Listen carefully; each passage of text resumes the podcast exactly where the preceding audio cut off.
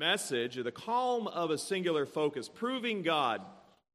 And one of the challenges that we have as believers, I'm just going to read this illustration. It is in your bulletin if you'd like to follow along, but it'll also be the topic of today's message. And I don't talk about this topic very often, but it will be discussed today. Brother Kuykendall was a pastor in Texas when H.Z. Duke, founder of Duke and Ayers Nickel Stores, asked him if he believed in tithing, to which he replied that he did.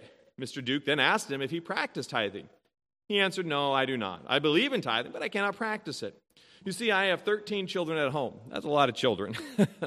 Every meal, 15 of us sit down at the table. I receive only $125 a month.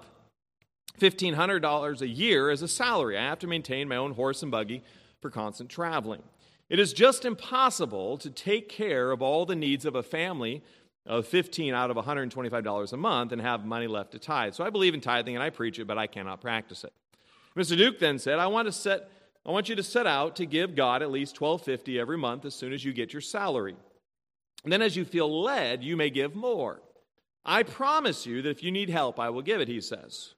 Simply write me a letter and say, Brother Duke, I'm giving a tithe, but I miss the money. I need it for my family. I've given this year so much. I promise you, he says, that I will send you a check by return mail. Are you willing to try tithing on that basis? Brother Kuykendall was very excited at the offer and began tithing. That year, God took care of his needs in unexpected ways so that he never had to send that letter to Mr. Duke. Near the end of the year, he realized that he had trusted Mr. Duke's promise to provide for him more than he trusted God's promise. He said, I had taken the word of a man when I did not take the promise of God. Now I had proven God's promises and found that he took care of me and my big family on a small salary. I found that $112.50 per month took care of our family better with God's blessing than $125 did without being under the blessing covenant, which he has made with those who seek first the kingdom of God and who tithe. End quotes there. It came from Dr. John R. Rice. Just a topic of today's message. I have not spoken on this very often at all, and so that will be discussed today, of the idea of tithing and giving to the Lord. Calm of a Singular Focus, Matthew chapter 6, 21 through 34 is our passage this morning as we continue our studies through the Sermon on the Mount. Let's look at the August verse of the month on the front side of your bulletin or in the Bible, Psalm 100 verse 4. And this is something that the verse I was selected for this month. God, just as I was in my devotions, he's continually showing me and teaching me. He says, you know what? Even when life is difficult, you still need to praise God. And you cannot be a good Christian. You cannot be a strong Christian if you cannot learn how to give thanks. And it's a difficult thing. It's a challenging thing. And I know sometimes our hearts break because of certain things going on. And we just have to ask God, please help me to learn on things that I can give you thanks for.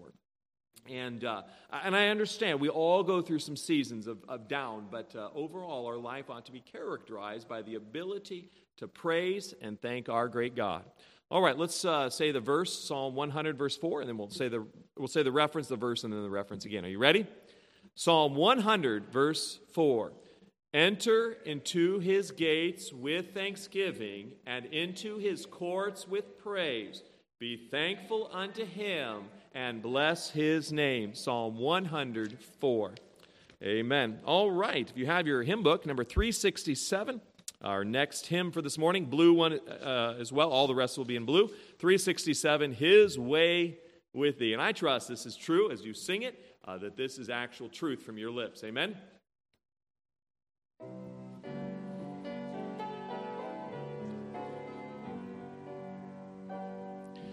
Would you live for Jesus and be always pure and good? Would you walk with him within the narrow road? Would you have him bear your burden, carry all your load?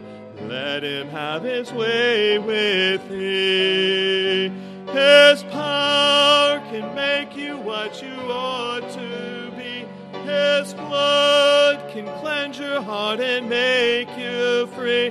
His love can fill your soul and you will say, 'twas best for him to have his way with thee.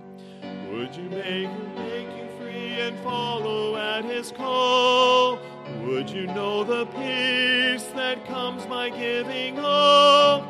Would you have him save you so that you can never fall?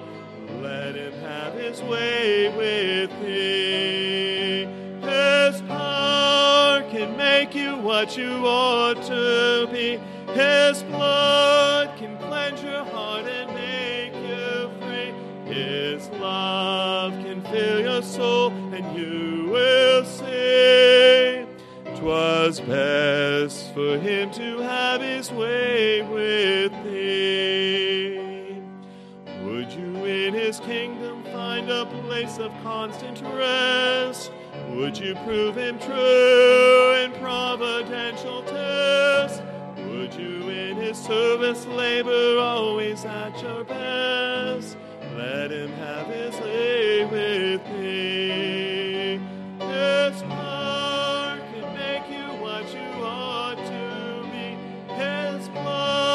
can cleanse your heart and make you free. His love can fill your soul and you will sing. 'Twas best for him to have his way with thee. Amen. Our last hymn this morning, number 485. In your blue hymnal, 485. Revive us again. Amen. Number 485. And we will sing the first and the last on this one. The first and the last. 485, 485, 485. Revive us again, 485 in your blue hymnal.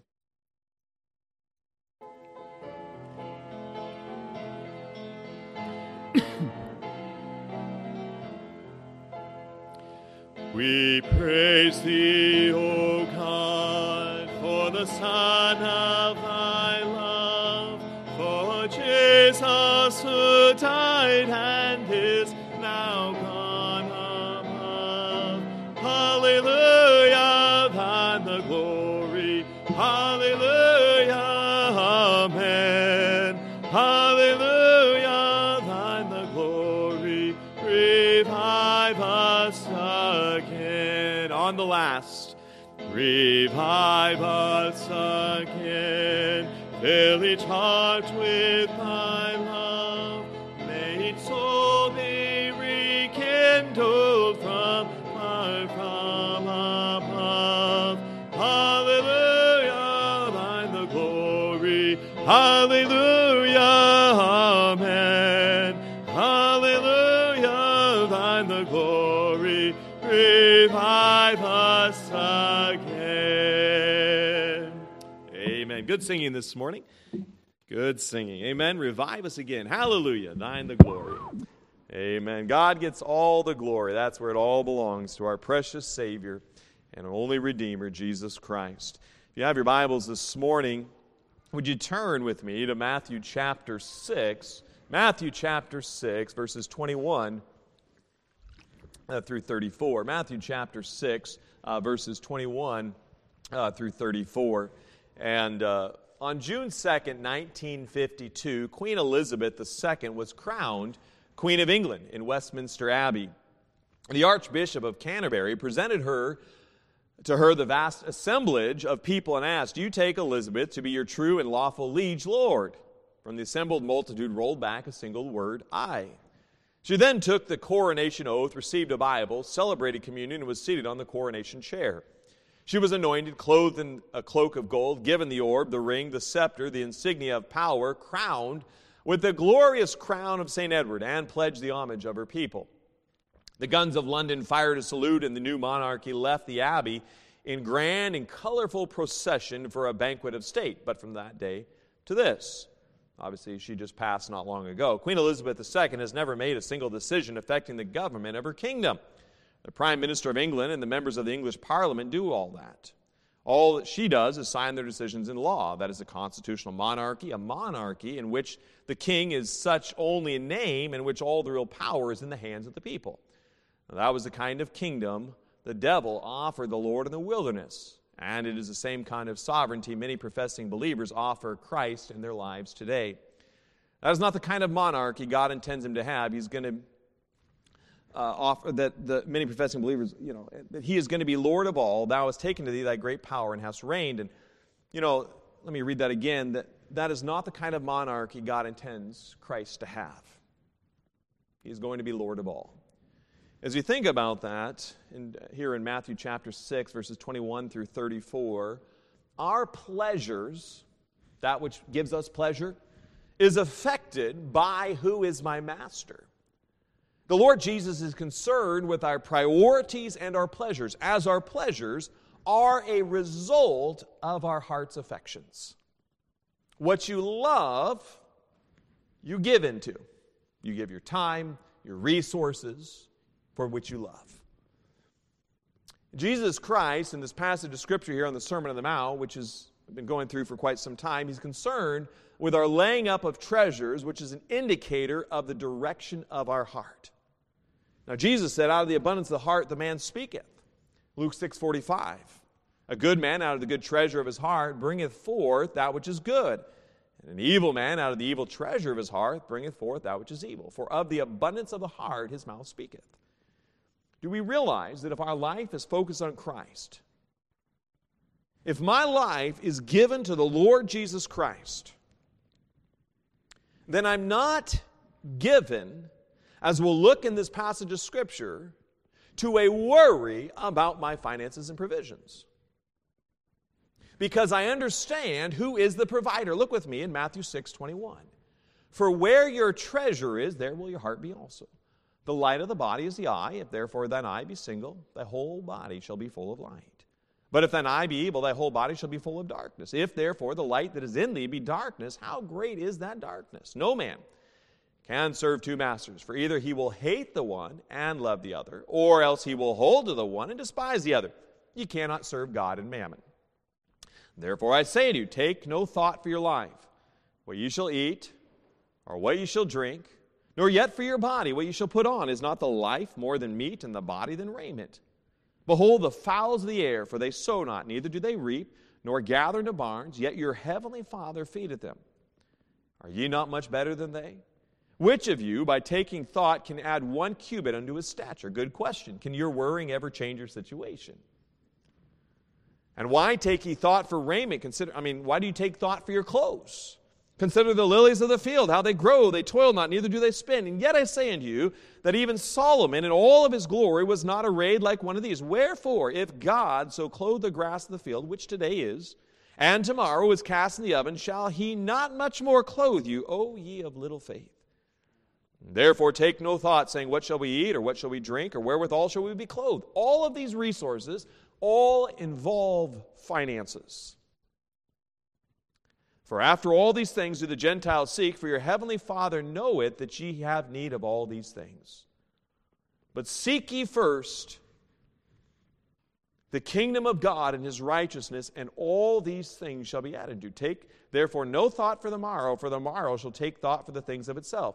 Sufficient unto the day is the evil thereof. If someone is given to materialism and pursuing their own lusts and desires, then their money will be a source of great stress, consternation, and ambition. A failure to let Christ be your master will lead to anxiety every time. I want you to look with me at Philippians chapter 4. Still in my introduction here, but I want to lay down some points here on this. In Philippians chapter 4, an individual who is constantly worried about money is an individual who is not right with God. In Philippians chapter 4, verses 6 and 7. And it's an indicator, if I begin to worry, then there's something in my own heart. And do I ever worry? Yes, I do. I'm not saying I'm above this. I haven't, I'm learning. Okay, just because I'm preaching and I'm still learning, just as you are. But in Philippians chapter 4, be careful. That word "and careful" there is an imperative. It's a command. Like my daughter about ready to run across the street, and I yell, "Stop!" That's an imperative. Stop. And that "be careful" there is don't be anxious, don't be unduly concerned. Be careful for nothing, but in everything. This is Philippians 4:6. But in everything by prayer and supplication. Okay, so something's coming upon you, an unexpected bill. prayer and supplication, with thanksgiving. What did we just talk about? Praises?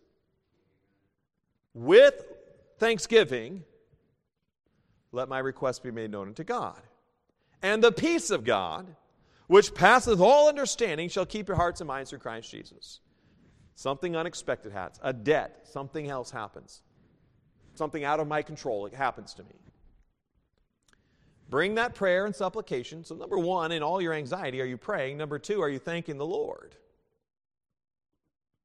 Do you understand that a person who does not tithe, regularly attending services, is potentially, many times, someone will work and they never attend church or little attend church, they don't tithe. Well, they're given to a worry more for themselves than they are for God.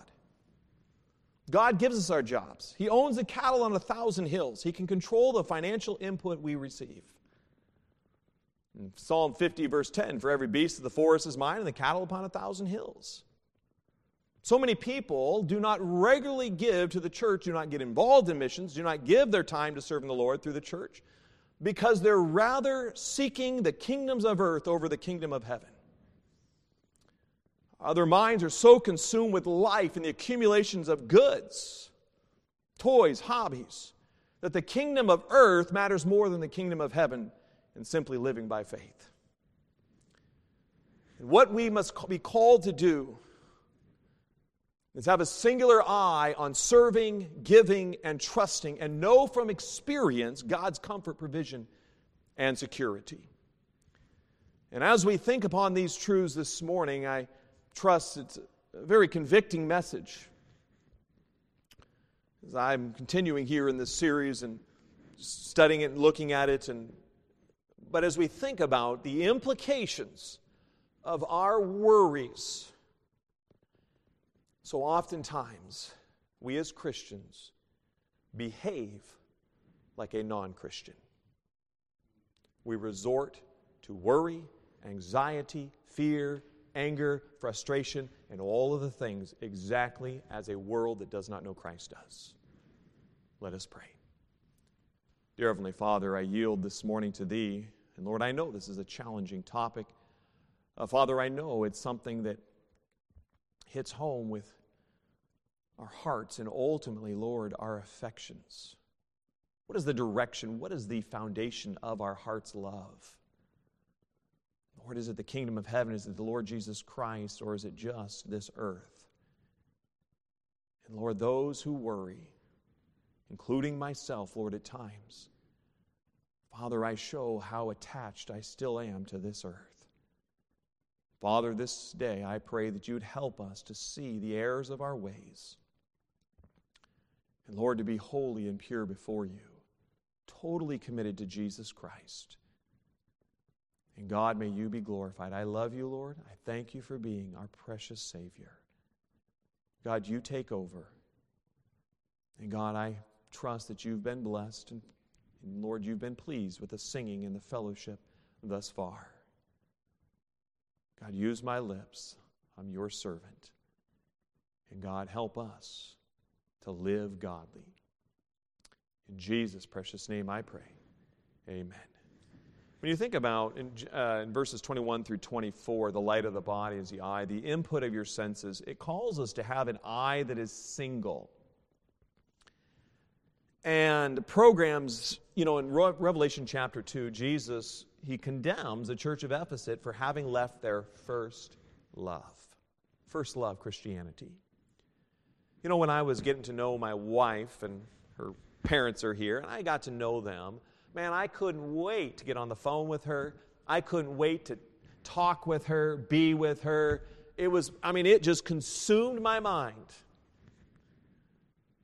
And probably too much, and I should have, it was still my relationship with the Lord, but there are times, I wanted to be with her.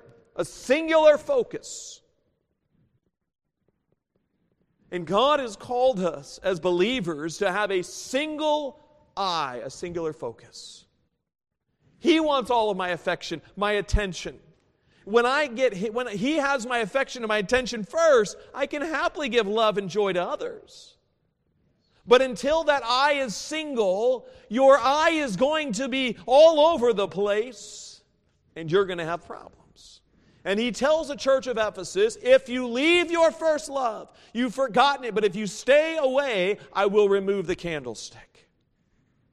And churches made up of Christians who have lost their first love, they will love many things, they will have many worries, but they will not be a good Christian.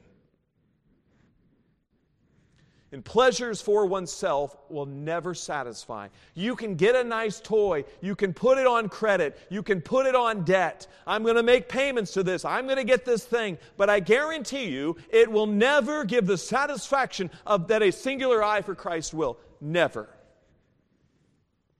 In Psalm 5:4, for thou art not a God that hath pleasure in wickedness, neither shall evil dwell with thee. You see, here's the thing. It's God's ungodly pleasure. All of creation was created for God's glory.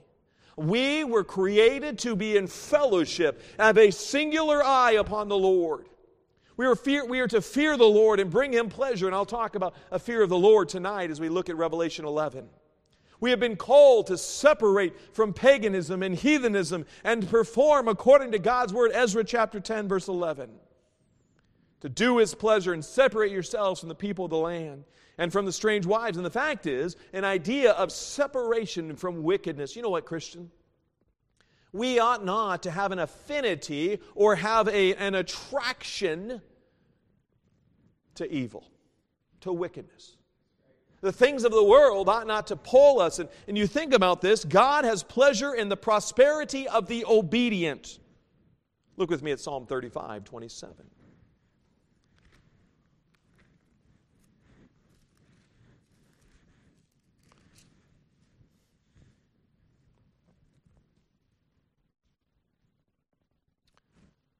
Christian, sometimes in our lives, we think it's too difficult, too hard to trust in God. Just as I had in the illustration in our bulletin, I can't do it. Again, my eye is only thinking upon what is temporary. I'm only thinking of what I can do, what I can provide, what I can make. I'm not thinking about what God can do. And so often we say, He's the Creator, He's the Almighty One, He can do anything. So why can't I trust Him? Why can't I simply follow Him? In Psalm 35, 27, let them shout for joy and be glad that favor my righteous cause. Yea, let them say continually, let the Lord be magnified, which hath pleasure in the prosperity of His servant. I'm not preaching a prosperity gospel, but I am saying that when we are moving forward for the Lord and we have an eye that is singular, we are very wealthy with God. Your bank account might not show it because your bank account doesn't determine your spiritual level with God. Whether it's low or high or anywhere in between, your bank account is not it doesn't set your spiritual level. And here's the thing, the curse of man's pleasure. All sin is addictive. All sin is pleasurable, but for a season. All sin brings consequences and bondage. And so often it's given a living for pleasure over God, and it leads to your lust. Your pleasures affect your eye and your heart. Greed removes God's blessings. You can be poor and still be greedy. You can be rich and be greedy, or anywhere in between. It's the love of your heart. Many idols of spiritual adultery, they reveal your wickedness. Your pleasure is either your doom, and your pleasure is either your doom and snare, or it's your pleasure in the Lord. Lovers of pleasure more than lovers of God, as the Scriptures tell us.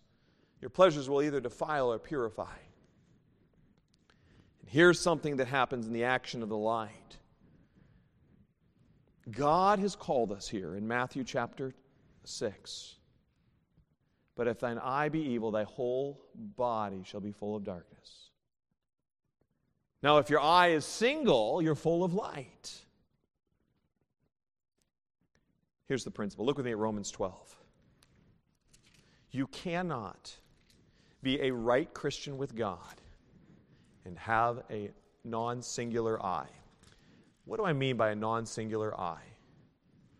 I'm saying, let me put it in some sports terms. Romans 12. Thank you for the reminder. In Romans chapter 12, in sports. I used to play soccer. And I've seen some reels and some clips sometimes of a goalie in soccer. They kick the soccer ball. And the goalie, he jumps for the ball, not realizing his location within the uprights of the goal. And sometimes he gets injured, might even hit the poles, but all he's so focused on is that soccer ball not making it into this net. That's the only thing that matters. I don't want that ball in my net. And sometimes, even at his own personal injury, that ball's not making into the net. You think, how foolish, it's just a soccer game. You know, sometimes when I played soccer, I'm like, I don't want to get hurt, you know. I didn't have a singular focus. But in our Christian life, and as I go back to many times a dating scenario, when you're in love with someone, it's all you can think about. I mean, it just consumes your time, your resources, and you're just thinking, I want to be with that person. Romans 12.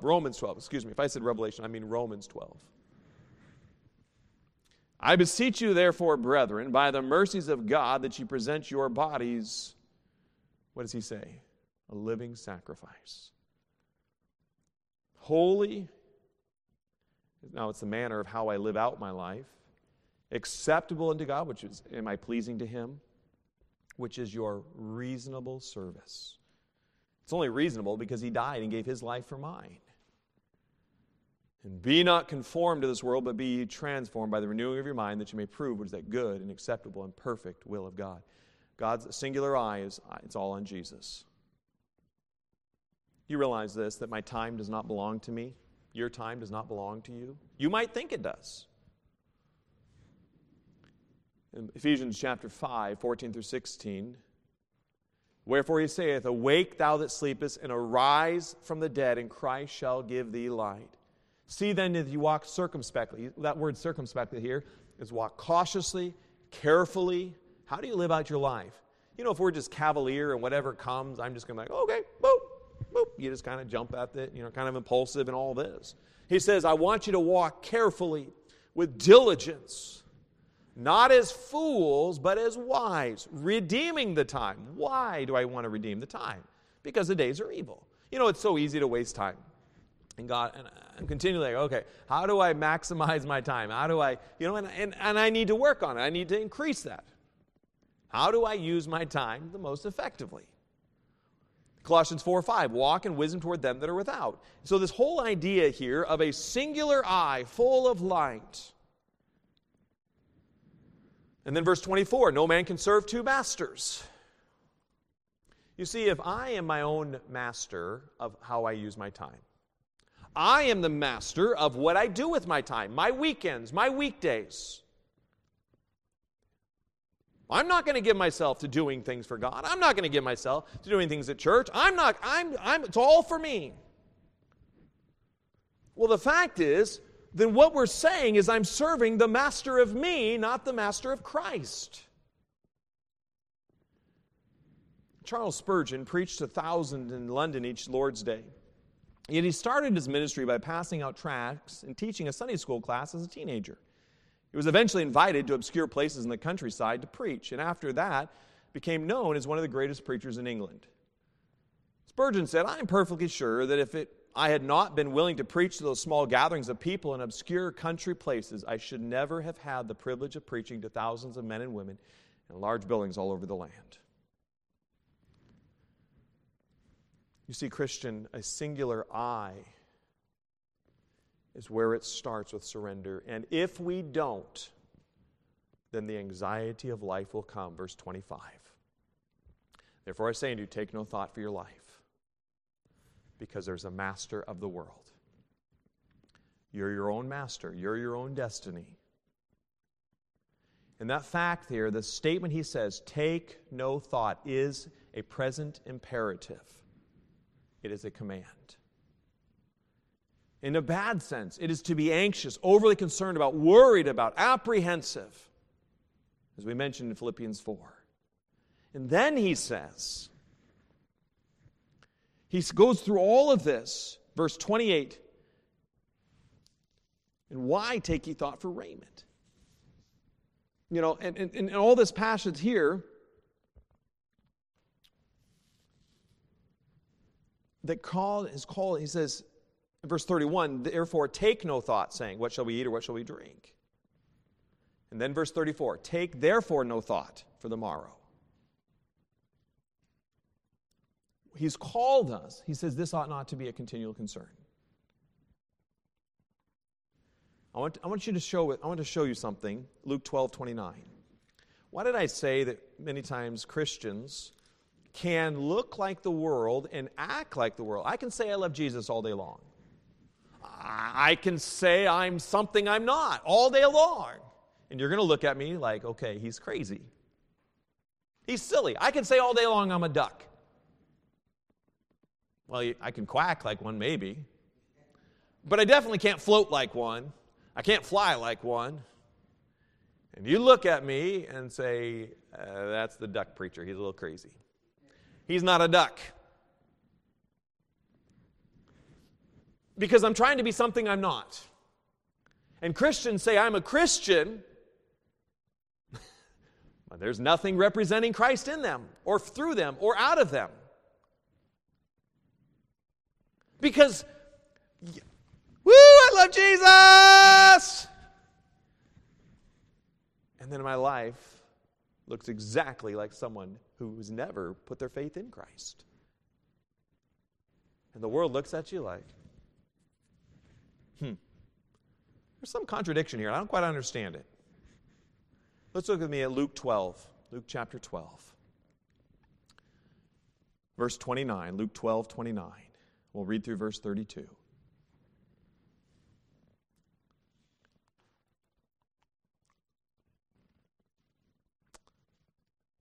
In verse 29 of Luke 12, I got to get there myself. I was in Luke 11. Let's try that again. Luke 12, 29.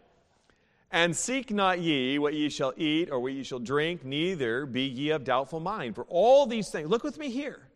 For all these things do the nations of the world seek after. And your Father knoweth that ye have need of these things. Here's a question. The nations seek after food and drink and clothing and housing and all sorts of things that we just need for living. That is a perpetual mindset.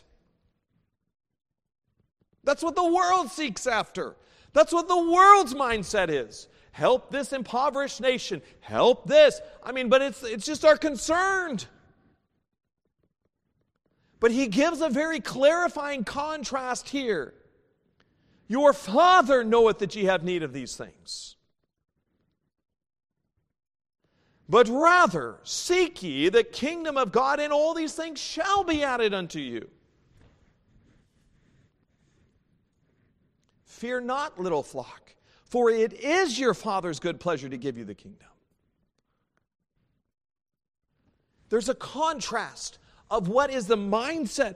Oh, I got this bill. I got this worry. I got to work more. I got to do this. I got to do all this stuff. I got to do this.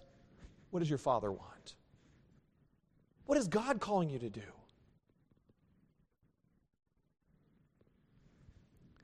You see, there's a contrast that God, and your Father knoweth.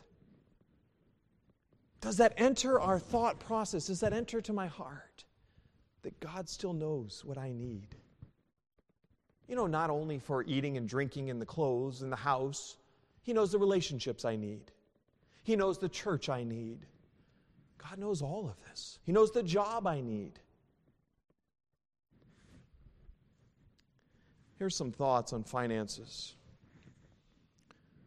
It is not a matter of how much money I will give to God, but how much of God's money will I keep for myself. And that comes from an unknown author. And here's some fleeting wealth. And I'm not saying, and I'll get into this idea of tithing, 10%. This is what God's called. And I remember as a young child, as a young adult, I guess not a child, but I was an adult, young adult. And I was at a church that it wouldn't be a decent church. There were some real challenges there. Anyways, but God showed me and taught me I knew this principle. I knew that what God gave me, I owed back to him, some of it, 10%. But as I was here, I had a position in my own personal life where I thought, well, I was in university. I thought I couldn't afford it, so I withheld. The first time it happened, my car broke down, and it was a big bill. I was like, oh, okay, well, whatever. The second time, I said, well, I'm not going to tithe. My car broke down again. And it was like multitudes more. And it was just like the Spirit saying, you need to tithe. I said, okay, Lord, I will. And was I where I'm at today? No. Was I in a good place? No. But God was teaching me. I've given you. And you know what? Even during Bible college, and we were very poor and didn't make a lot, and sometimes when I needed extra money, God would give me a second job, or sometimes my mother-in-law would send a big box of goodies. She didn't know, but we didn't have the money for things, and God just worked, and we didn't mention these things, but we saw God provide.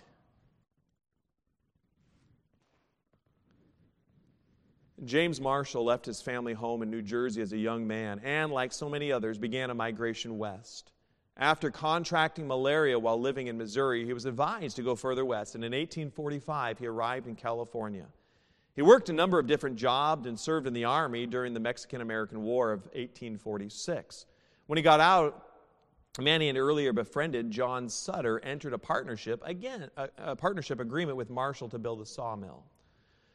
When they discovered that the spill well they had constructed was too narrow to handle the amount of water needed to operate the mill, they began the process of enlarging it. On the morning of January 24th, 1848, as Marshall examined the channel, he found large flakes of pure gold, sparkling one of the greatest gold rushes in history. But Marshall did not profit from the discovery. The mill project failed. His mines did not produce. A vineyard he bought went bankrupt in his old age. He was reduced to abject poverty. Marshall died alone in a small shack. Wealth is easy for us to trust. If God blesses us and we begin to accumulate financial resources, we must be on a guard against them becoming an idol in our hearts. And Paul instructed his protege Timothy to issue a warning to the rich members of his church. Charge them that are rich in this world that they be not high-minded, nor trust in uncertain riches, but in the living God who giveth us riches all things to enjoy. And you find this in 1 Timothy 6:17, and your ability. And so the idea here, again, take no thought what you eat or drink. Your ability to give is a measure of your trust and worship. It's just the start of the Christian life, the early days. In 1 Corinthians 16:2, the Apostle Paul admonished the church of Corinth, upon the first day of the week, let every one of you lay by him in store, as God hath prospered him. There be no gatherings when I come. You see, it's a personal relationship with God. There's no one in a church that's going to come and say, well, you made this. No one knows. It's between you and God. In Exodus chapter 23, the first of the first fruits of thy land, thou shalt bring into the house of the Lord thy God. Thou shalt not. He says, listen, the first fruits. Give God the first, the best. And oftentimes we give him the pittance of what's left. One unknown author said, give according to your income, lest God make your income according to your giving. That question, and look with me at Matthew 22:21.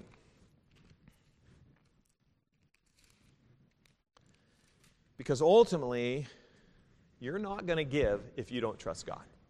You won't. Do you trust God?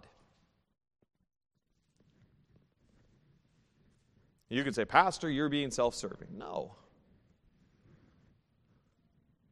You realize the church is here, and we are here, as my wife and I, because there are believers elsewhere that see fit that they want a church here, and God, in mission support, helps us to be here. Above and beyond, they give to their local churches to support to be here. In Matthew 22:21, they say to him, let's give you a little bit of 18, give you a little bit of context. But Jesus perceived their wickedness and said, why tempt ye me, ye hypocrites? Show me the tribute money. And they brought unto him a penny. And he saith unto them, whose is this image and superscription? Now, they were asking him, should you pay taxes? And he says, show me the tribute money. And they brought in him a penny. He saith unto him, whose is this image and superscription? They say unto him, Caesar's. And saith he unto them, render therefore unto Caesar the things which are Caesar's, and unto God the things that are God's. I mean, they sought to entangle him. Is it lawful to give tribute unto Caesar or not? They ask him. But he says, Jesus says, that which is Caesar's you give to him, that which is God's you give to him. 2 Corinthians 9:7, a very foundation of our heart, every man according as he purposeth in his heart, so let him give, not grudgingly or of necessity, for God loveth a cheerful giver. Here you go, God. That's not a good attitude. A cheerful giver, out of the abundance of my heart. Nothing brings us to the realization of our priorities better than hearing what God has to say about the subject of money. Giving is not a matter of can and can't, but will or won't. And look with me at Genesis chapter 14. This take no thought, the trust in God.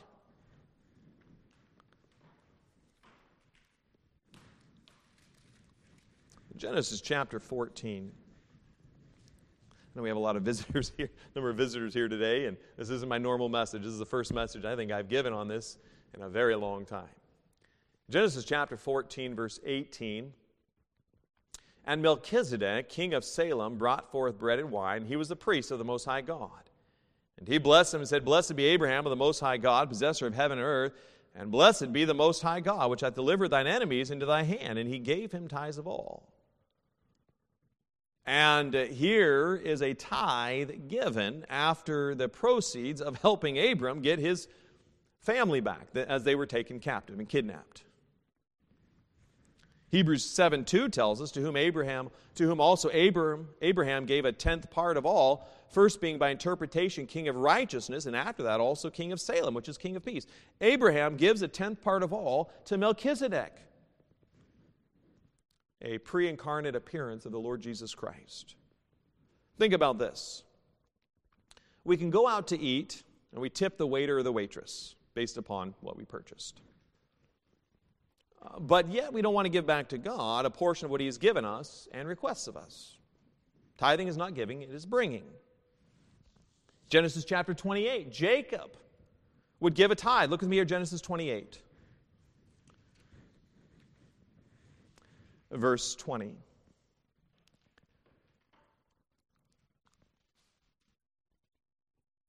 Genesis 28:20. And Jacob vowed a vow, saying, If God will be with me, and will keep me in this way that I go, and will give me bread to eat, and raiment to put on, so that I come again to my father's house in peace, then shall the Lord be my God. He says, God, if you'll be with me and help me, and this stone which I have set for a pillar shall be God's house, and of all that thou shalt give me, I will surely give the tenth unto thee. He says, listen, I'm going to give you, God, a tenth. A tenth. Look with me at Malachi chapter 3, verse 8, the book right before Matthew in your New Testament, so the last book of the Old Testament, Malachi chapter 3. Malachi, Matthew, Mark, Luke, right? So Malachi chapter 3.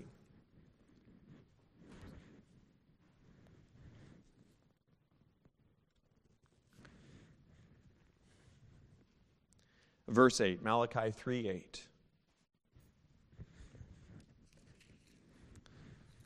I was looking at Micah. Let's try that again, Malachi 3:8.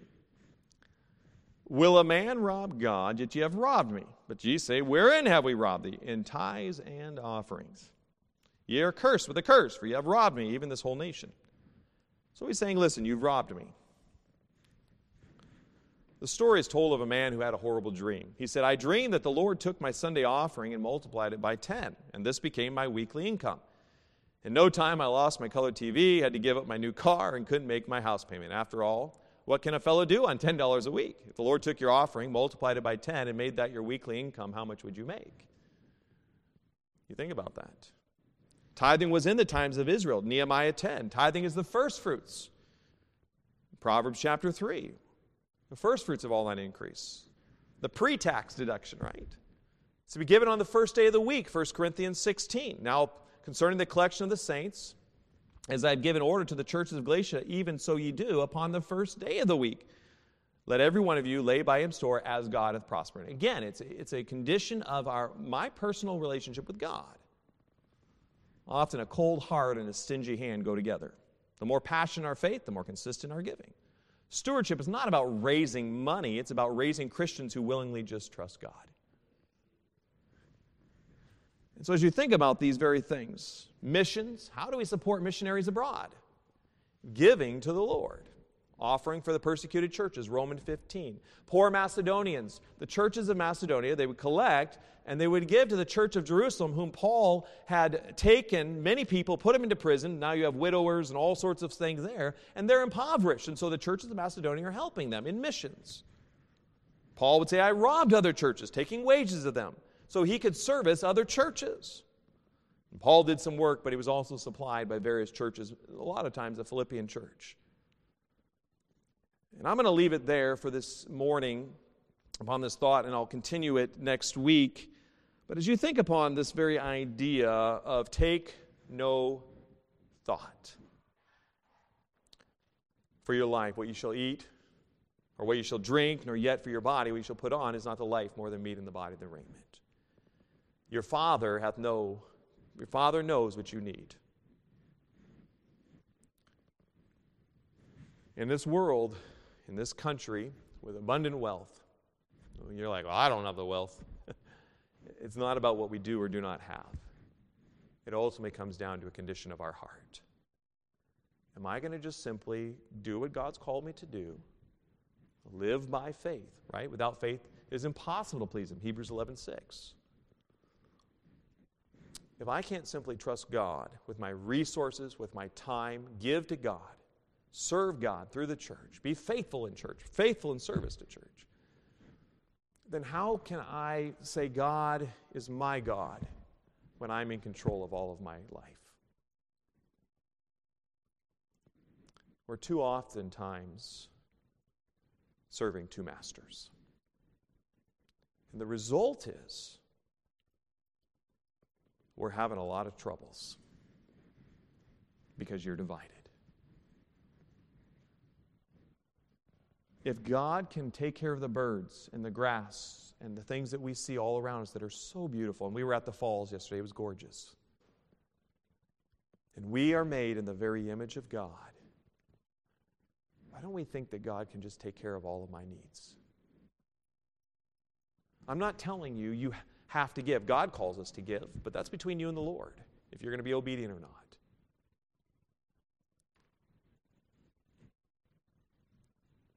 So the question this morning is, first of all, you're not going to want to give if you're not even surrendered to the Lord, if you don't even know Jesus Christ as your personal Savior, if you've never asked Him to forgive you your sins and be your Savior.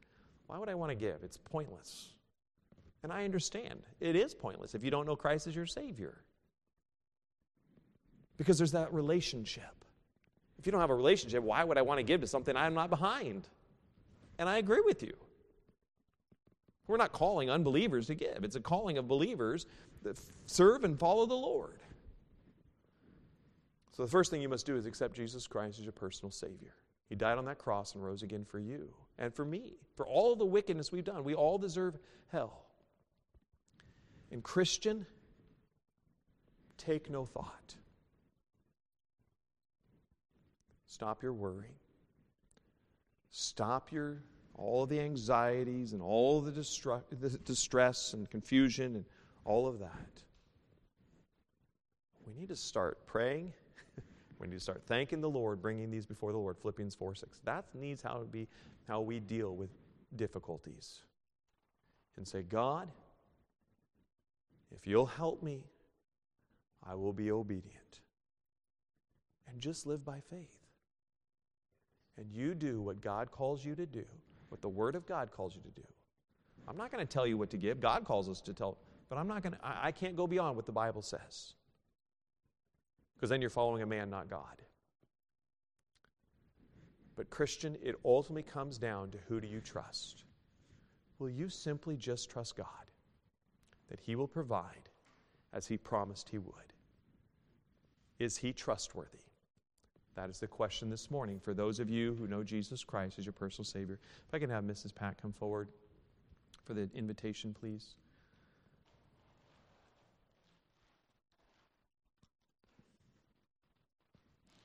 Churches won't run. Ministry won't go forth. The gospel won't be spread unless Christians will just live by faith. God may prosper you. You could be wealthy, you can be poor. That doesn't make you a good Christian or bad Christian. Are you willing to trust God that He'll provide what you eat, what you drink, what you wear, your life, like your health? Stop worrying and understand this. There's a calm in your spirit when you have a singular focus. As the music plays for a time of invitation with heads bowed and eyes closed, I want to just challenge you. Will you just trust God? You might say, Pastor, are you willing to trust God? I do. Every month. The church doesn't support me. We can't yet. But it's not about me. It's will we just trust God?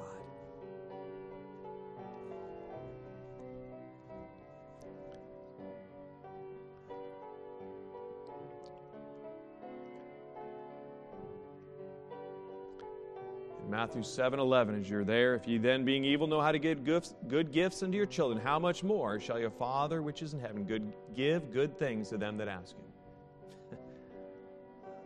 I need to live by faith. I need to trust that God will provide.